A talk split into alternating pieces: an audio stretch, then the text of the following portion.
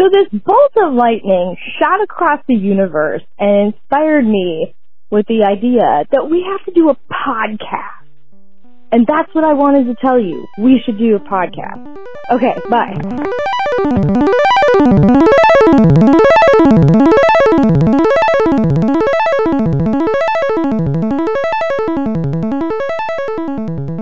All right, Okay. I hit record. Welcome to Feature Creep. Colon. Built-in microwave, semicolon. Gnome Hospital. Uh, the no more pain surgical and uh rehabilitation. Oh no, what was it? The no more pain surgical clinic and burn ward. I th- puppet puppet burn ward. The puppet burn ward. Yes. right um so yeah this story is uh is it still unfolding as we record this on the 18th of september 2020 Yes. um so i had this garden gnome that if i'm not mistaken belonged to an ex of mine Uh huh. and i had it in my garden because this person left it behind when we were no longer living in the same place Wait. So or can I what? before you go into that? Can you tell me more? So I did not grow up with garden gnomes. Um, Oh. I basically know garden gnomes from TV.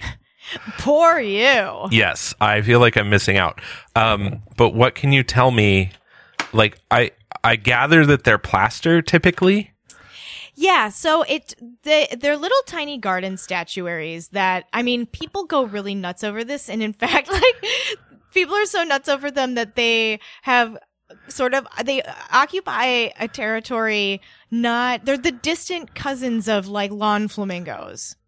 Okay. Okay. Sure. So there is something that people collect and then like stick in their garden, and they're so collectible. Like I think it was the TV show King of the Hill that did a whole episode about these collectible lawn gnomes and how like someone broke one and had to replace it surreptitiously, but couldn't acqui- accomplish that with ease because they're so unusual and unique, and they're like these collectors' items for people who are obsessed with them. Uh, Mine was just some junk that an, uh, this person I used to date left behind. just leave it at that. I Okay. would not have. I would not have sought out a garden gnome for myself. Um. Anyway, after we came back to the house, and as you arrived upon the far away- shore. As we arrived upon the far shore and docked and went through port of entry, I noticed that this gnome was looking very neglected. He had fallen over. He was on his side, buried under some stuff. It took me a while to excavate the mess in the garden when we got here, just the mess from neglect. Yeah. So I need a drink of water. God, I'm sitting in front of that heater again, and already I'm like, ah. It's already cold Um, enough you need a heater? I've had my furnace on for two weeks. Oh. It's going to be 88 degrees today. It's currently 70 79. It's already 80. It's 79. That's cause you that's cause you live in a fairyland and we know this. That's on fire and burning to the ground. Well, your part of it's not. no, I mean we had a fire, um, but it's mostly contained at this point. So anyway, uh, yes. Yeah, so you found Uh. you found this wayward gnome. It's fifty it's fifty six here. It's only fifty six degrees here. oh, that is cold.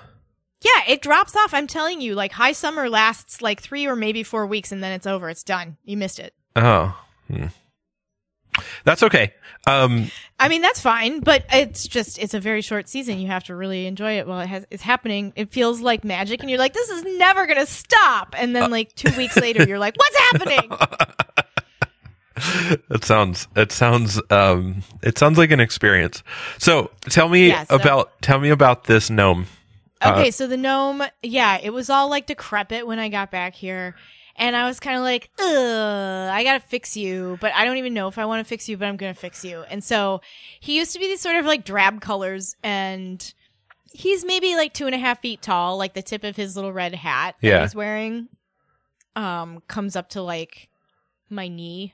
So Okay. he's like he's like smaller than a toddler, you know, like Uh-huh. small. yeah. Anyway, um, he had fallen over and he's kind of like got his hands on his hips, like he's got these little booties, and little pants tucked into his boots and then like a little sort of like tunic shirt and then he's got his hands on his hips Yeah. and then and with his elbows sticking out and this big beard and a very tall pointy hat. And so when he had fallen over because he's this hollow little statue made out of plaster or like light cement, whatever. yeah. Um he fell backwards because of balance issues and broke both of his elbows out. And he Oh. looked like, you know, like at Easter when you bite the head off an Easter bunny and he's hollow in the middle. Uh huh. Yeah. That's what it looked like.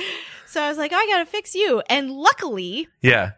unrelated to this um, problem with the gnome was a problem I had in my back hallway where in my ancient ass house, the people who put it together first put it together with lath and plaster and that isn't great on a like one and a half story sheer wall. Uh-huh. It starts to gravity pulls it down and it buckles and falls off the wall. Yeah. so I had to pull a bunch of plaster off the wall, and then I got a bucket of plaster from the homie Normo or Normo Mo- Mart, yeah, Enormo Mart, Normo Mart.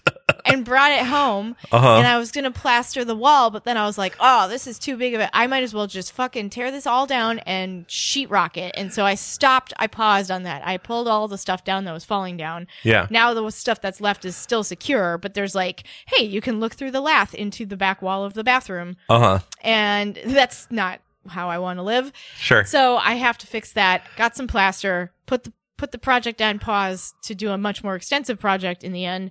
And I had all this plaster left over. And so I was like, I'm going to plaster this guy's elbows. And so our fabulous neighbors Uh-huh. were having a get together for the neighbor's birthday. And we weren't going to go over there because we had other projects th- that we were like spending all day working on in our own backyard. Um, and there's like this giant mystery chain link fence. So Uh-huh. my whole fence, my whole yard is fenced in, um, with a fence that comes up to like either about the top of my head or my chin. So like, you know how that, how tall that is, Ned, because we are the same size. yes. Um, yeah. yeah. yeah. Right. So- I got you. Right up. Right up to our chin. Right. And so it's a tall fence to begin with. But Yeah. then like between my backyard and like the neighbor's driveway and garage and backyard, the fence is insanely tall. It's like like baseball diamond backstop. Gotcha. tall. Yeah. Like Right. really tall, mystery tall. And Tom's Catch like, the golf balls the as they come whizzing by. yeah. Yeah. And Tom's like, what's the deal with this super tall fence? And I was like, I don't know. I mean, it's like, it's like a get the fuck away from me fence or right. something. Right. Yeah. So we we're joking about how we have to put a pass through gate in the fence so we can just go back and forth and not have to walk all the way around the super yes. insane fence. right. Right. It's like, God, it's so tall and long. Anyway, um, so they were having this party at their house, and because of COVID and stuff like that, we were we were in our backyard working on things, and their family had like this whole protocol of like distancing and all this stuff, and our neighbor's family he um he's the baby of the family and he has three older siblings and each of them has like a family with children in it. Uh-huh. and then there's our neighbor's parents. And so at like right on time super tight schedule a bunch of different like SUVs and crossover vehicles and um, vans pull up in the neighborhood. Everybody decamps from their respective cars. Everybody pulls like their their respective tables, chairs, and accoutrement out of the like luggage bays and trunks. They all run into the yard, set their shit up. They have a party for two hours. The kids have their own play area with all of these like activities and shit that are going on. The adults are having a great time. One person from each car is drinking. The other one is not. After two solid hours like that, they're like, all right, time to go. And everybody packs their shit up and they're gone in like five minutes. and who's left behind is like some of the friends and like people who will be there late, late into the night celebrating this 30th birthday. But the family members came, they like did the cake and ice cream, they had the activities, they Uh-huh. had a beer, they put the shit away and they left. And it was like, holy crap. It was a logistical marvel. Uh huh.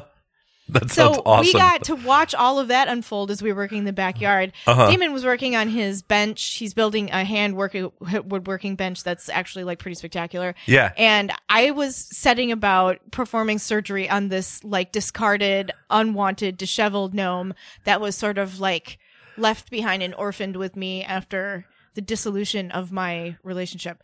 Uh, And so there he was. He had sat in the garden for three or four years untended and just neglected. And so I was like, I can't, I, I had developed compassion for spiders and I can't leave this poor little gnome laying here with broken elbows in my yard any longer. So I had to clean him off first. I like Yep. had to c- scrub out all the like dirt from the tiny little porous surfaces and things. And then I primed him Uh huh. and then I like put I filled in his elbows and like made sure that he wasn't off balance anymore. Uh-huh. And patched him up with plaster, and then once the plaster dried, I sealed it all in. Uh huh. And then I put on like several coats of just gouache white Yes. and then I painted over him, and now he has a red hat, and he has a little white suit, a little white lab coat on because he is a surgeon gnome, and his pants are the same color as OR Scrub Blue, Ugh, and he's got awesome. little like, you know how you like put those little like. Um, hair nets on your boots when you go into an operating room. Yes. little like booties Uh huh. and he's got a little red cross on his um on his like lapel or you know breast pocket area Yes, a- on his lab coat to- doctor. Yes. yeah and he has like martian green skin Like, Yes. That's if awesome. he was a if he was more raggedy you might confuse him for a zombie but he is not he is a martian green gnome surgeon and Uh-huh. he's the chief surgeon at the gnome more pain chronic injury uh like whatever s- statuary surgical specialty clinic and puppet burn ward that now is at my house and so uh ice pick is making a sign for the yard that the gnome will stand next to that is lit up at night that Uh-huh. says something to the effect of like this is the this is the hospital for your for your- dead and and dying and injured garden statuary. And i don't know if that will ever result in anyone showing up out of the blue with like a gnome emergency. Like he just he just he just ran out in front of my car so fast i didn't see him. I can imagine someone like abandoning baby gnomes in a basket on your back doorstep. we can only hope Uh, right?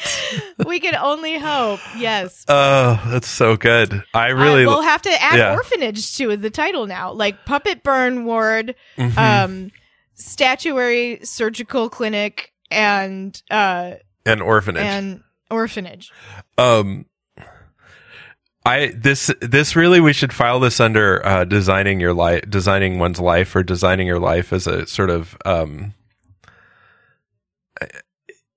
Uh, That does it's just such a great like playful fun thing that I think most people I I'm always shocked at the amount of effort people put into making their houses um fit into this weird ideal that just seems not that much fun to live in. yeah Like I I, I don't I, I appreciate the effort of making things like pretty, but it's like a white picket fence in a rose garden. It feels real Yes. like I it I often find the people who actually have a white picket fence in a rose garden also have all the other fun things. Um like typically like the people I know who spend that much time in a garden also do things like you're doing where it's like they've spent some amount of effort creating some ridiculous sort of scene or um Mm-hmm. I don't know. There's also kind of I, where I grew up the white picket fence house was um pretty popular. There it's a lot of these like um I forget what they call them. They're in San Diego. They a lot of houses are like in the craftsman era, which means that they were like ha- like they were built out of wood by like a craftsman. Um, right yes a lot of, them were built, and they're very pretty. But um, where I grew up, they're they're like like single story ranch homes, kind of. Mhm. Originally, I mean, now they're all just these like massive like towers because they split the lots into as many little properties as they can and then build towers on them. So they can you know buy one house and then sell it as three. Um but anyway uh where was i going? Oh the whole the whole white picket fence aesthetic um i do remember like growing up we also have in my town we have a um, a flower show and so part of the flower show is everybody everybody's yards gets gets judged yes and they give you a you know they give you a ribbon to put in your window if you if you did well and it's always uh, it, it's always hard to know what the what the requirements are. Um, it's changed a lot because of the drought. Uh, in the last maybe 10 years, it's been more acceptable to have like a very drought tolerant yard. Whereas Yeah. before the idea of having like something that didn't have grass and was perfectly manicured would just be, you know, you're, Just you're not going to sign win. of neglect. Yeah, it'd be a sign of neglect. But now you can have this like stone, you can have like a stone garden and you can have a couple of cacti or other like very drought tolerant species and, um, and get a blue ribbon, which is, which is great. I just find it funny how, how much they lag behind the times because it was like well into, well into the 2000s that they were Whoa. you know, still expecting people to have like, you know, perfectly manif- manicured green grass lawns with, with roses or other, some other, you know, perennial or some kind of, Mm-hmm. yeah. Anyway, uh, I saw the like I saw the like city assessors driving around in their like vehicle yesterday or the day before. And yeah. Damon Damon saw me look out the window like, what the fuck? And he's like, What's going on? And I was like, Oh, it's just that asshole in the car that comes around. And ju- just to ding you for not being appropriate with your, with your hou- house. Yeah, it's the like it's the morality police. It's the the yard, the like landscape version of the morality pe- police. Like Right. if your grass is more than eight inches tall, they will come and like send you this nasty what Dan calls a nasty gram, and then you have to respond by taking the appropriate actions before the next time they come around. Because if you haven't, they'll just like ding you again, and there's no interaction between you and this narc. It's just the yard narc comes around, Uh huh. they drive past in their car, they like snoop on what your business is, and then they go back and they report and they make like you either get a notice in the mail or you don't hear anything from them if they leave you alone. But like you never get to face your accuser. And Uh huh. if you don't deal with the thing fast enough or if the mail is slow showing up and you just don't have time to get to it, like say they come out on a Thursday, they're like, you need to have this fixed by Thursday, but they write that report up on the Friday and then they don't mail it to you till Monday. So you don't get it till Wednesday. And it's like, by tomorrow? Right. Right. And then they come around again, but they don't tell you whether they've come around or not. So you never know, like, did they come and check me? Did I get it done in time? And then they'll send you another citation in the mail or another nasty gram. And eventually, if you don't take care of whatever it is they're claiming you're not doing correctly and in a time deemed appropriate by them, Yeah. they will come out and do it for you and then assess it to your to your property taxes. Oh. So, for example, Uh-huh. if they had to come down and like remove brush that was growing into the alleyway or like on an, you know, overhanging a fence or something like that, Yeah. they, it's like extremely inflated prices. So, it's like, they had to come down. They had so the trip costs money, and then they got to cut the stuff down, and then they got to like dispose of it, and that'll be six hundred dollars Oh God. you know and like dan Yeah. and i have had like and so one time i actually like saw the guy and i like yelled at him and he was afraid of me great i did the like i felt oh i had like such a texas moment right where i was Uh-huh. just like i wanted to just like be on my not literally because i don't own guns but i wanted to be on my front porch with my shotgun like try me Uh huh. Right. just try me Yeah. and like he drove by and was like spying on people's lawns, and I was like, "I see you, asshole!" And he totally heard me and was like, took off. And he left me alone for a while after that. That's pretty funny. That's pretty Yeah. funny. So anyway, like I totally uh the manicured lawns and the like perfect things are a thing around here and people don't like we don't have to worry about drought and stuff as much and so uh, much like you until very recently it, the idea of having a yard that wasn't a grass lawn that you mow and like get angry at your kids and then go pick weeds for 4 hours or whatever Yes. like uh th- it was like unheard of. Like everybody's got a grass lawn here and everybody takes obsessive compulsive care of it and i refuse to do that. Uh-huh. Uh, I um I it, it yeah. Lawn lawn design or sort of yard design is a um what is that? Landscape design right? That's what we're talking about. Landscape landscape design, design. yeah, yeah. Um our friend Chris who's been on the That's podcast before early days he hasn't been on in a while um but we're gonna drag him back. He uh I think he worked for a landscape once we rescue him. Yeah once we rescue him. just kidding. Nothing's wrong. Everything's fine. We He's fine. He's fine. No, it's fine. Um, I think he's done some landscape design work before, um, like from an architectural point of view. Uh, is that what led to him needing rescuing? I mean, I, he doesn't, but if he did, if he did, I suspect um, that might be related. I know he took a new position with a new firm, um, and they have definitely sucked him into the the world of being friends with your coworkers, like social hour and stuff, where it's like it's like it's not mandatory, but we really encourage you to attend because it's Oh my great for the team to you know um, so if you don't go get drunk with your coworkers, it's like, why do you hate the team? Yeah, it's like no, like you don't have to go. Like we get it. Like you know, it's important to have you know your own life and things, but it's a really important team building exercise, and we'd love to have you there. And everyone's going to be there, including your boss, just so you know. What a lie! What a lie that that's Um, necessary. How yeah. awful! Yeah, That's extortion. it's it's weird. Um, I do appreciate the new company I've been working for. Uh, they've they have they have definitely have that a bit of that, but they schedule the happy hours or the sort of social hours during work hours, and they're definitely over by the end of the workday. So, um, I I appreciate that because at least they're not expecting me to spend more of my my free time doing work related activities. Um, right. they seem to be pretty pretty on top of that, so I'm I'm pretty happy about that so far. But we'll see.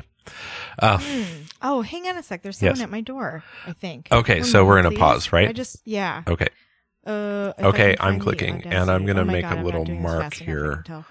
that says edit. Okay, uh, so um, well, while you were while while we had that interruption, I yeah, I, I- I had to answer my front door. Yeah, I thought um we I feel like we've really got off topic there and we need to come back to the whole garden gnome thing. Oh yeah, Cuz Garden gnomes. cuz if there's one thing about this podcast is we really try to stay on topic we are super sharp and on point all of the time. all of the time. Um so uh I I thought so in Germany they call garden gnomes Gartensvarga? Svarga? Gartensvarga. Yeah, like gar- garden dwarves. Yeah. dwarfs if you're a, a fan of Fs. Um, uh, anyway, they're um, they have a really interesting history. So they come like historically in ancient Rome, uh, Romans would put uh, the Greco-Roman fertility god Priapus. Priapus. Yes. Yes. Um, also the protector of floors. Apparently, I didn't know that. Um, they were often so small statues were stone statues of Pri- Priapus were put in in the gardens. Um, and then uh, gnomes as a concept, as the sort of magical creature concept, yeah. they originated, I think, in the Renaissance period. Uh, and in fact, I think there was a Swiss alchemist, Para, Paracelsus. Um, uh, I would. I ha- think so. Let me uh, look on Wikipedia. How do you spell it? uh, P R P A R A C E L S U S. Yeah, Paracelsus Paracelsus. Um, he or Celsus. described them as diminutive figures two spans in height who did not like to mix with humans. Um,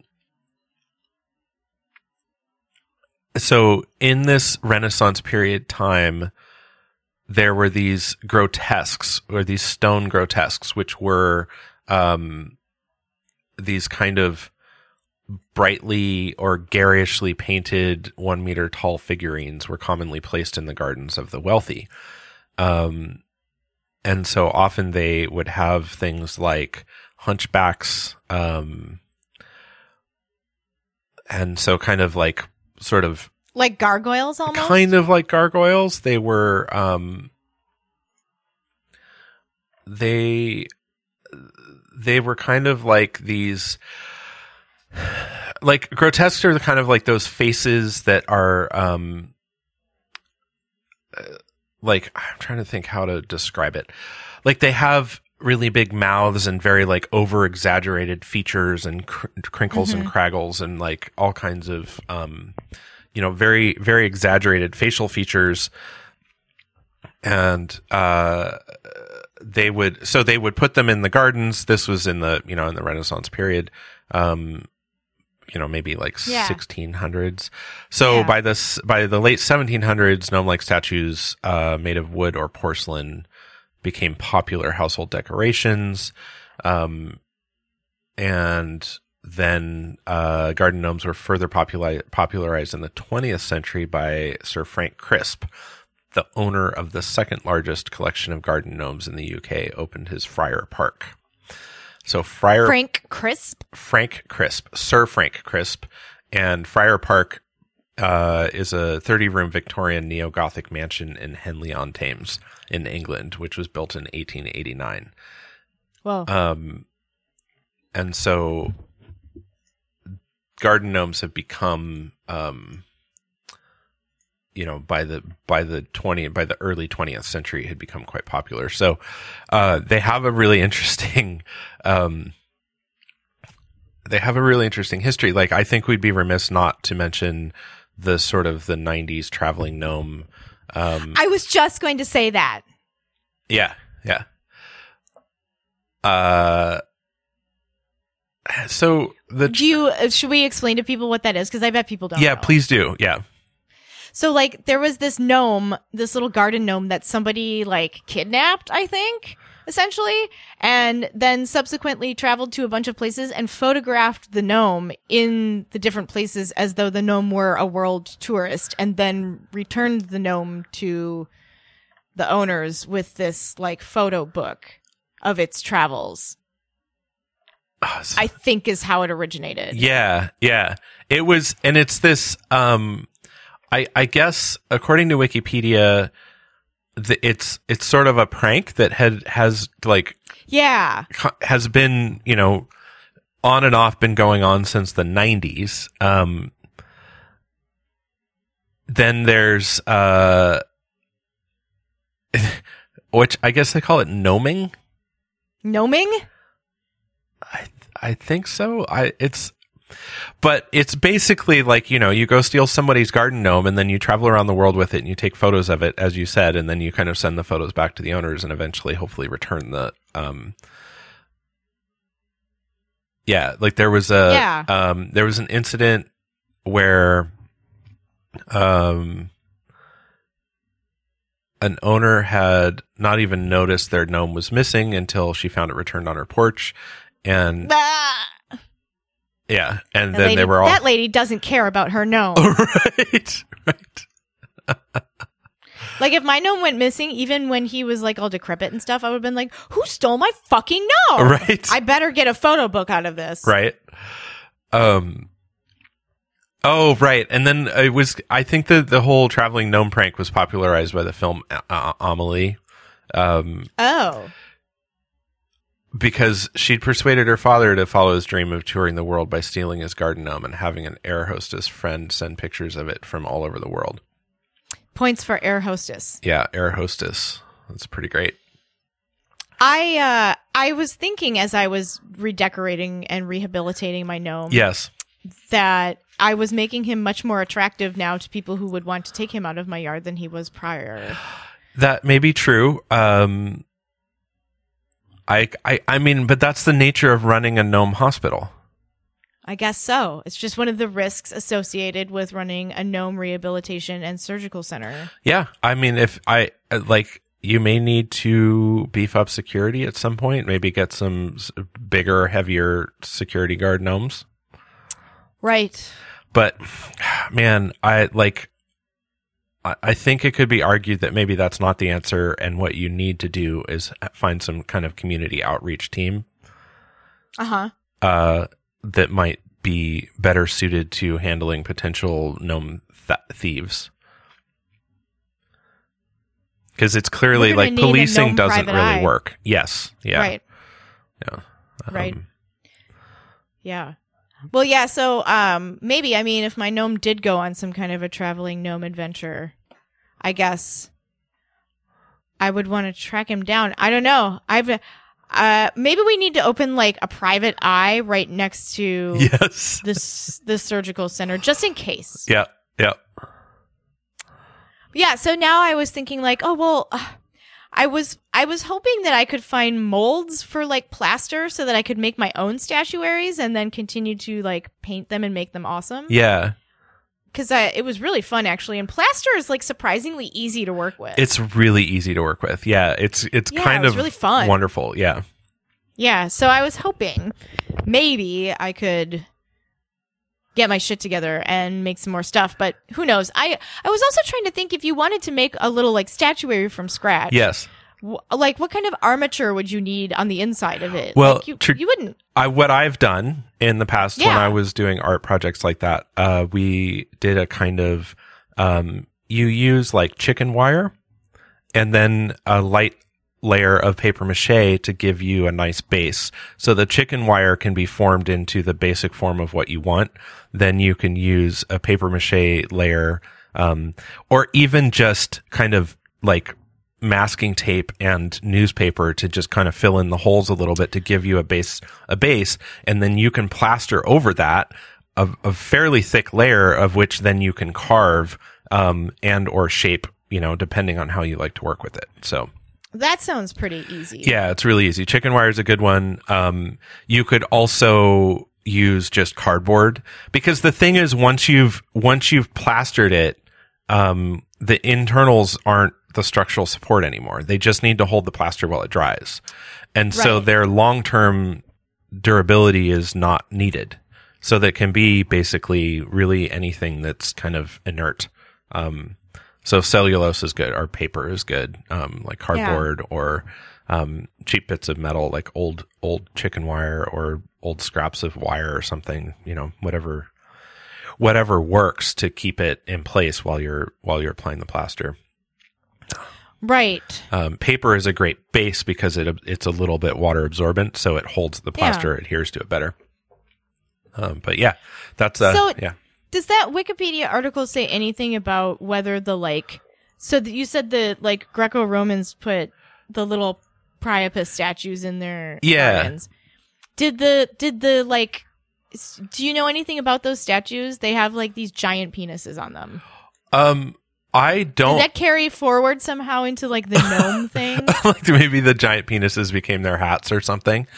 Yeah, Um, that's what I'm wondering. I it doesn't say. I mean, Wikipedia. It's pretty. It's surprisingly kind of sparse um, for the subject. Uh, I mean, just kind of looking through it, like it. It's basically. It basically is like a very short. The history section basically starts with the Roman Greco. Uh, the Priapus really just skims skims through that really quick. Um, gets to the sort of the grotesques of the um, the sort of later Renaissance period, and then quickly moves into the pre 20th century and the sort of 1700s as the sort of the gnomes have emerged, um, or gnome like sort of statuary, and then um, and then it basically just kind of jumps to the 20th century, early 20th Mm. century. So, um, oh, this is interesting. So, I guess, um,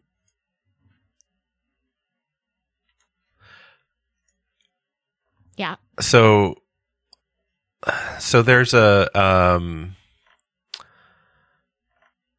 I guess there's a manufacturer of gnomes in Germany. Hmm. So Yes. Yeah, it's like some it's like some weird German thing and then they all have these like names. I think. Yeah, so I'm just looking uh to see where's the there's like Yeah, so I guess in the pre 20th century, the manufacture of gnomes spread across Germany with numerous other large and small manufacturers coming in and out of business, each having its own particular style of design. From, from around 1860 onward, many statues were made in uh, Gra- Grafen, Grafen, a town in Thuring, Thuringia, um, which is a, a German German town. Um, Yeah. Which you couldn't tell from my awful pronunciation, but it is German. um, anyway, so it's yeah. So like Germans were Germans were the uh, kind of the gnome manufacturers. Um, I imagine there is a whole society of collectors around like Yeah. like ancient gnomes um, or ancient gnome statuary. Um, It's pretty great, I guess. Uh, uh, yeah, I don't know. It's who knew? I didn't when we started this. I was like, I didn't realize this was going to be um, About penises. about penises. I didn't know this was going to be about penises. Um, yeah, so um yeah i like there were all kinds of frescoes and like art in pompeii that they like uncovered in the process of excavating it for archaeological reasons Uh-huh. um but like uh, let- let's see garden gnomes and priapus karen's garden tips dot com hang on sure. I might have stumbled into something that a white lady wrote about gnomes and penises. Karen, it's just Karen's garden karensgardentips.com. Uh huh. The author for this particular entry is Karen. so, uh, garden gnomes and priapus. Some people love them, other people hate them. Gnomes are popular with many gardeners, but the organizers of the Chelsea Flower Show banned them because they detracted from the garden design. Originally made in Germany in the 19th century, garden gnomes were wooden figures with beards and red pointed hats. They are used as garden ornaments or to protect gardens and lawns from evil spirits, or to signal that you are a garden gnome surgical center. yes, They are- yes. Some scholars associate them with the ancient mythical god Priapus, who was a rustic fertility god who protected fruits and gardens. The ancient Greek writer Pausanias tells us that Priapus was worshipped where goats and sheep pasture or there are swarms of bees, but by the people of Lampascus he is uh, uh, Lampsacus he is more revered than any other god, being called by them a son of Dionysus and Aphrodite. According to the ancient myth, Hera, driven by her hatred of Aphrodite, cursed the baby Priapus while still in the womb so that he was dwarfed and it had very large genitals but was impotent. Other sources say that Priapus is the son of Aphrodite and Zeus, with Hera acting out of jealousy. He became a scarecrow of sorts. Um, in in book four of let's see Virgil, uh, where is it? It's hard to tell what this is coming from. Okay, Virgil said, "Let the defense of Hellespontic Priapus, the guard against thieves and birds, with his wooden sickle, protect the gardens." Another writer, Col- uh, Columella, in his poem on gardening, advises the gardener to place him, the little statue Priapus, in the middle of the garden and pay homage to him as its guardian, that he may deter the plundering boy with his monstrous parts and threatening scythe, and keep the robber from intended pillaging. Just like this is why people hate reading philosophy. Rocket, Rocket, also known as arugula, Uh huh. was dedicated to Priapus. It has a strong peppery taste and is grown for its seeds that are used to make oil and its leaves that are used to make salads. According to legend, Rocket provides desire, a sad association since Priapus was impotent. Well, impotent just means you can't get someone pregnant. Right. Right. It does. usually. Yeah. Um. I mean, that's like, uh, well, he's not impotent because he's, well, anyway, I think that's a misuse of the word in this context. I think Karen is misusing that word. Unfortunately, Priapus becomes more closely connected to pornography as time went on because of his large genitalia. His significance as protector of the garden is diminished. Were garden gnomes derived from Priapus? No one knows for sure. So Karen writes an article called Garden Gnomes and Priapus, wastes all of our time in four paragraphs telling us things we don't need to know, and at the very end poses the question derived from her own post, which says, Were garden gnomes derived from Priapus? No one knows for sure. Thanks a lot, Karen. it feels a little bit like um i whenever whenever somebody ever says oh uh that was a weird word sentence when someone says the phrase no one knows i think of that scene from anchorman when uh ron burgundy is basically defending that san diego san diego stands for whale's vagina A whale's vagina. and or means whale's vagina. Well, no one really knows. Um, it, it just kind of it, it just smacks of like you mean you don't know. You mean you don't know? which is fine, Uh, but you don't know. I I suspect that there's someone who knows. If you are that person yeah. and you can, We're calling you out. direct- Come forward.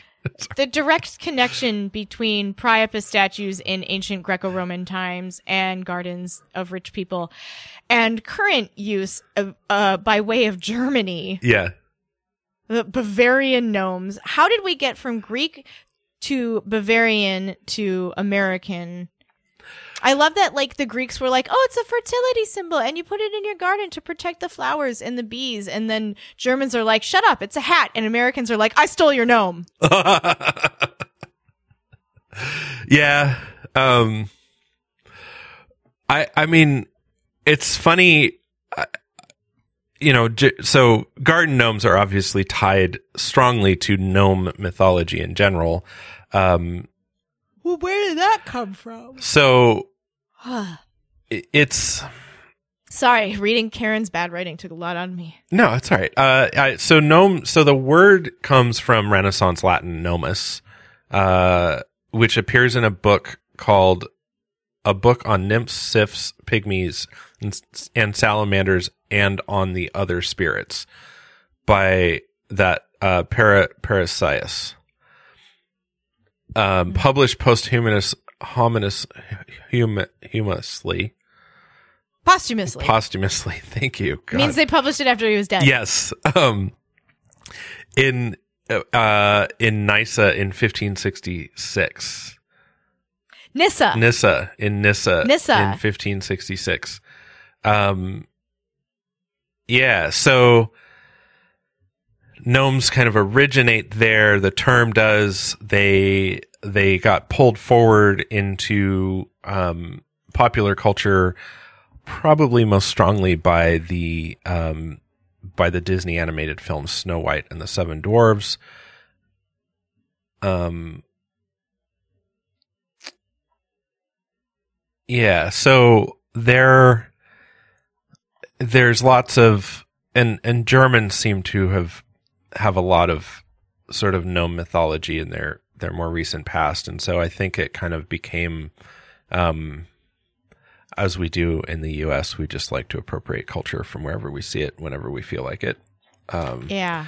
which I I don't know I have a cultural appropriation is a is a whole other topic we probably don't need to get too into right now. Um, yeah. Uh, anyway, gnomes. Yeah, designing gnomes. So tell me more. Um, I want to know about the process of actually. So he is this hollow cast. Um, Yeah, so I think that his feet are solid. Uh huh. Like his how he's balanced against gravity is kind of weird and that's what led to him falling over back like he would tump over backwards all the time. Yeah. And since his hand were on his hips, his elbows were like f- bent a little behind him. And so when he would fall over, he would fall over backwards and Smashes. come to rest on his elbows, Yeah. which is like terrible. Right.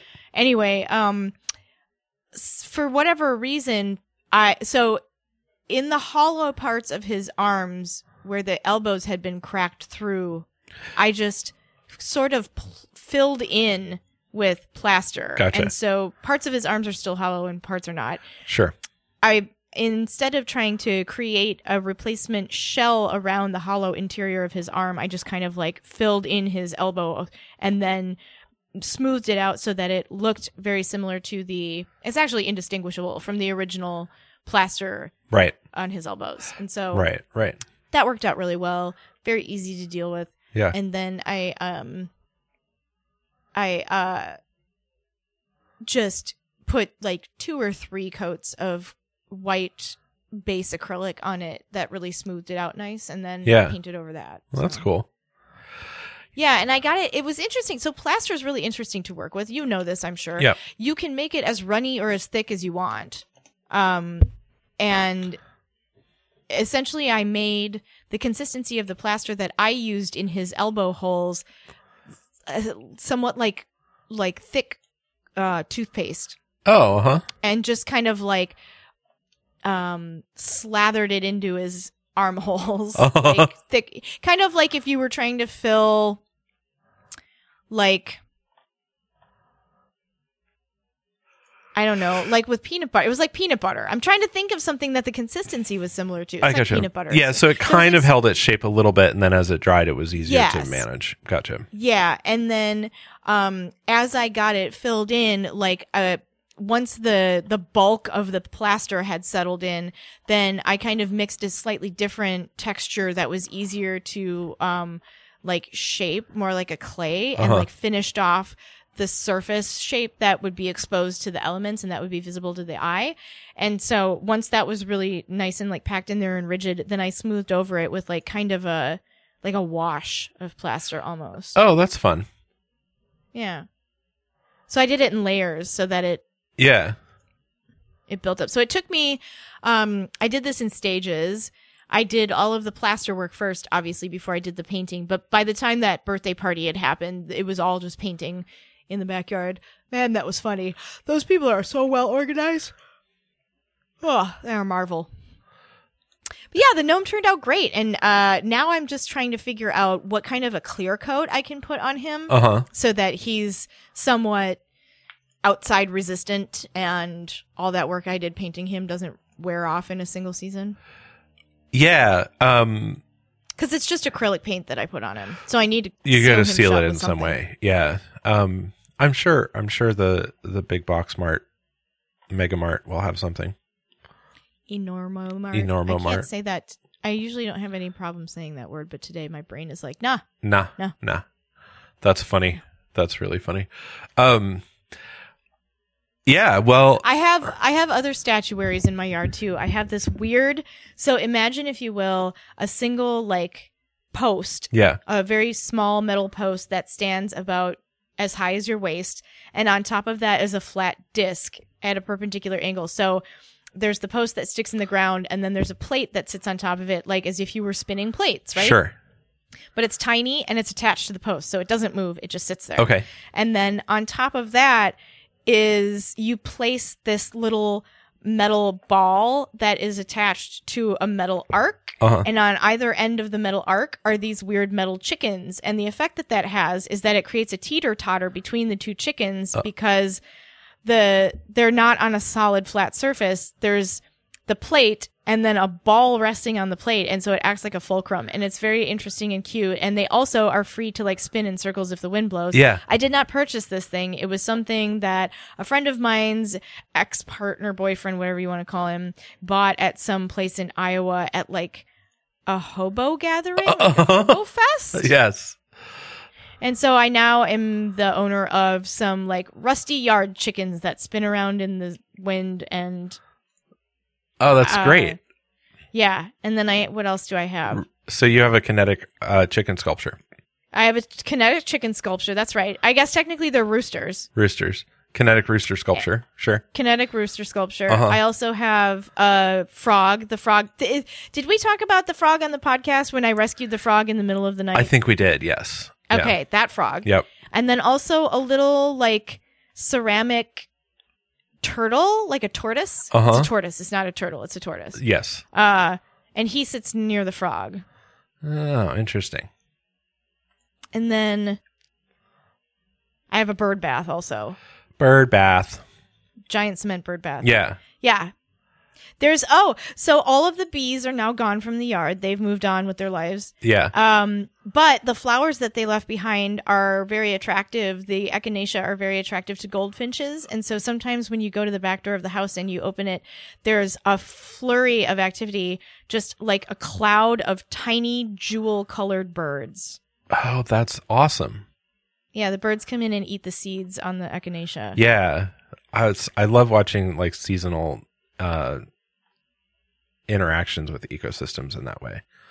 Yeah. And we have like we're a huge migratory route because straight down longitudinally from us is the Yucatan Peninsula and below that is like the Amazon basin. And so right about now, like at the end of summer, all of the birds, the exotic birds from the Amazon start heading back toward the Amazon because it's getting cooler up here and they don't want to be here in the cold. And so they start migrating back again and we get all kinds of these like bright red and yellow and blue and like magic magic colored birds. Oh, that's cool. That's super fascinating. Yeah. Sometimes they stay. If you come and visit, you'll we'll go to the Marjorie When? McNeely Conservatory Yeah. in St. Paul, and some of them have gotten wise because the conservatory features uh, a tropical um wing Oh, essentially. Yeah. And some of the birds are like, but wait a second though. This is the Amazon rainforest right here. So we're just going to stay here. Oh, and they just live in funny. the conservatory now. Uh huh. That's pretty interesting.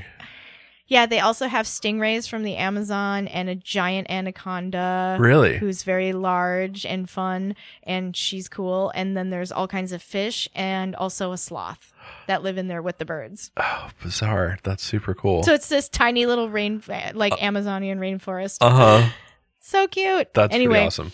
so yeah, the birds have moved in. Um, still tons of giant spiders everywhere. Yeah, I imagine. Um, I think we're getting towards because we're we're starting to like our spider season has sort of ebbed a little bit because we had an Mm. early sort of insect explosion because it was hot and wet early, and now it's like dry, and so the spiders are basically cleaning Ah. up the remaining, um, the remaining carcasses and whatever, and then they're um, they're all laying their eggs for next year. It's pretty interesting. Yeah. Yeah. I uh I saw did I tell you about the grasshopper that jumped into the spider's web and then I had to extricate the grasshopper? No, So the grasshopper was not in danger of being eaten by the spider because the grasshopper was much too large. yeah, But it did damage the spider's web and so it was flailing around and the spider was like, "What the fuck?" And so I pulled the grasshopper out of the spider's web and then the spider had to just like repatch the. retreat. Uh-huh. Yeah. Built a different web higher up this time. Oh, interesting. Yeah. I've I've done pretty well this summer. Like the the spiders in my on my porch all basically make great mosquito nets around the outside. Yeah. Um, and it's actually worked really well. It took me a little while to kind of get them all situated, but now that they're in place, they they're pretty effective, which is great. That's kind of like that's like subcontracting with with non-human species. It is. Yeah. I mean, I it seems to be I I'm pretty content with the whole arrangement. I don't know how they are, but they seem to be thriving really well. So, Yeah, like that's cool. Like you can make agreements with animals to live in your yard so that you can be mu- mutually benefited. Yeah, I mean, it, the spiders seem really like it was pretty easy. One of them was kind of creating a web like kind of across the walk space, and I just as it was doing it and it moved to the far side, I moved one of its lines over to the other side of the the like sort of opening Mm-hmm. in the in the porch awning.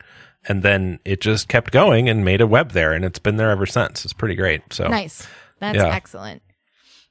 Yeah, I think uh I think my rescue efforts were appreciated not only by the poor pathetic grasshopper, uh, but also by that spider that was like, some asshole just wrecked my house. just fucked my shit up. like, I'll help you. Uh huh. There's like three or four spiders living in our bathroom now. That's funny. It's just like the hangout. Uh-huh. Like, hey gang, Right. how's it hanging? Here's how we do. That's pretty Yeah. funny. Well, The front porch is another story. It's Yeah. that's got to be cleaned out. I have to. I got some Halloween lights. I got some Halloween lights, and I need to put them up in the porch, which means I have to vacuum the porch out. oh, that's great. I mean, it's not. There's nothing in the porch. There's two chairs and a lamp. What kind of Um, lights did you get? I got orange and purple ones on little LED balls Oh, perfect. So that I'm gonna put. I feel like we should wrap up the actual podcast portion of this since we've just evolved into catching up. Um, do you have any tips for living well in hell? uh celebrate halloween because it's the only time of the year that the like status quo of the cu- culture you live in gets absolutely turned on its head and that's a good thing And it is a good thing. Yeah. don't let halloween go to waste this year just because of stupid covid you have to do something else and make it scary put your put your back into it Put your back into it. i'm gonna plant all kinds of um uh gravestones in my yard. I'm basically going full Sims. Like whenever I played The Sims, Yes. my whole goal in playing The Sims was to go straight, shortest route possible to um evil overlord, right? And so yes. I would make the person who lived in my primary house the vessel for my evil, and I would let it flow through them. And then she would seduce people in the neighborhood and get them to fall in love with her, and then she would kill them Uh huh. and bury them in the backyard. That's so good. I mean, And so- it's, it's terrible, but it's awesome. It's terrible, but it's fine because Yeah. it's harmless or something. I don't know. I'm not going to think too deeply about it because I really enjoy that game. uh huh. and I suspect that if I ponder it too much, I'll find a reason to talk myself out of doing it. Uh, but anyway, this year we get to build tombstones and we're putting them all over my yard. So watch out. You might turn up as one of them. That's great. I definitely want my name on one of those. What do you want your epitaph to read? Um, wow, that's a good question. That's almost a short. We should do uh, designing epitaphs. All right, I'll write a note down. Okay. Designing epitaphs. Yeah, designing epitaphs.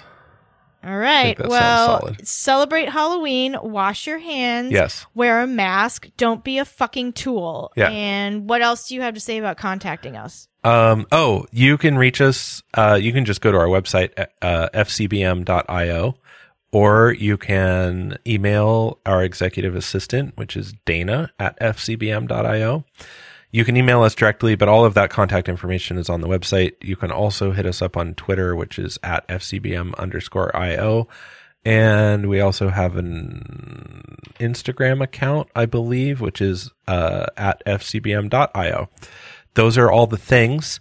Um, don't forget to like and subscribe. No, actually, we don't care. Don't do that. Um, or do it. I don't care. Um, if you're listening to us by this point, do you know we have 60, this will be, I don't know what number this will be, but we have, uh, 68 episodes or 67 episodes currently live and published as of this recording. That's great. It is great. I also I like I, I always find this fascinating. So we have it's really difficult to know for sure true numbers, but I think that we have like around a hundred regular followers now, as, as far as I can tell. Like that is nuts. I don't know um, if they're totally regular because I can only really look at the like analytical data on the website and it doesn't tell. It's not like, hey, Bob came back. It's just sort of like, we think this was a return person who, you know, this, whoever, whatever online identity this person has, they've maintained it and they came back this month. And so we typically have like return visitors that are in the realm of about 100 to 150 each month return and then we always we have some stragglers and so like we get kind of 2 to 300 unique visitors every month on the website um, and I've been crazy. trying to kind of like because I'm not really interested in tracking people for marketing purposes, and I'm certainly not interested in um, like abusing people's privacy information. But it would be great to know who like not who you are, but that there are people listening. And so um, that's one of the reasons I think we've been trying to plug the um, the email address more. Is like if you you know if you're listening and you have ideas, now's the time because we don't get a lot of like interactions, and so um, right. you know obviously when bored we're if you're at bored, work- yeah, at work, send us an email. if, if someone's paying you for your time right now, why don't you use it to send us an email? exactly. right. Um, right.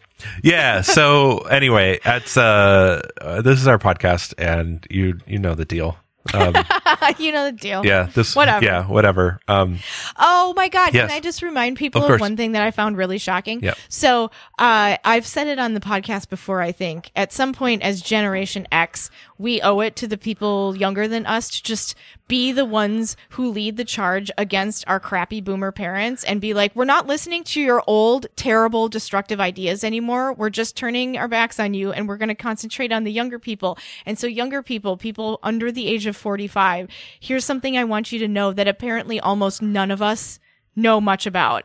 Uh, World War II was a thing. It really sucked. It was about Nazis and a lot of the shit that's happening in America right now. And we went through a really destructive war that involved the entire globe to deal with the problems of white supremacy. And we figured it out and we agreed like, hey, this is the one that's going to make it so we never have to fight this war again. And like none of all of y'all know anything about it. And there were like 55,000, zero, zero, zero. 50,000 concentration camps in Europe where they corralled people into cities.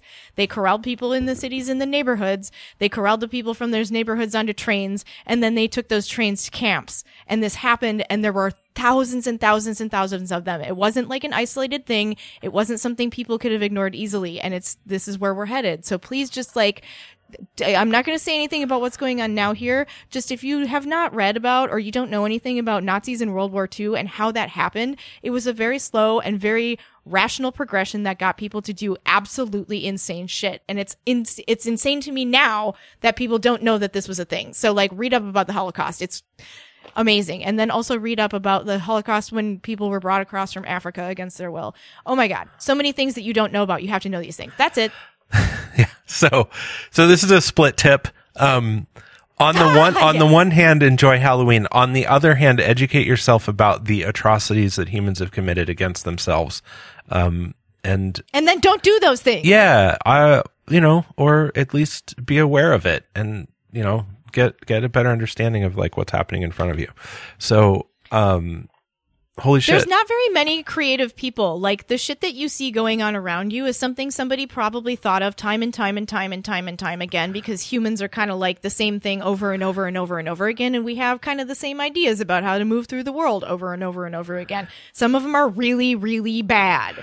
And if you don't do something about them, they overtake the really good ideas. So it's, you just gotta. yeah i was attention. this kind of um this makes me think of that that whole idea of like breaking the chain of of like domestic violence Yeah. you know just because your father beat you doesn't mean you have to perpetuate that down the line Right. through the generations um Yeah. which apparently there's a very strong like that's a that's an issue so um Yeah. you know We got so many issues on this podcast. just just because our grandparents were really you know like were shitty doesn't mean that we have to be um That's right. That's so important. We don't have to be like them. yeah so Well, sweet. All right, everybody. all right okay This is so great. Yep. Get yourself a gnome get yourself a or gnome a or a penis statue. or a penis statue too. whatever whatever you want you do you Same thing. same thing okay Okay. okay bye Okay, bye. Okay, bye.